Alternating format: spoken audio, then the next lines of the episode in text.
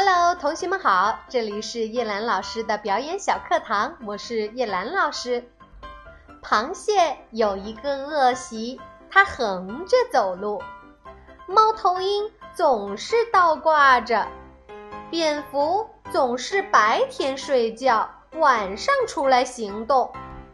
他们三个准备改掉各自的恶习，快看看他们都做出了什么努力！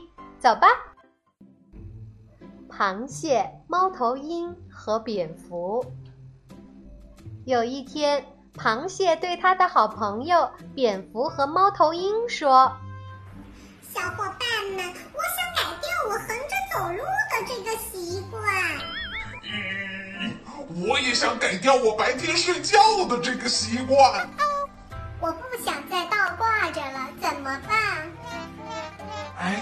我有个建议，我们可以去上恶习补习班。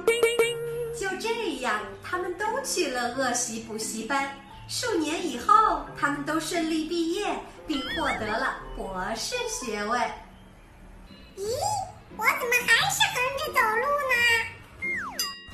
呢？哎，我也还是白天睡觉。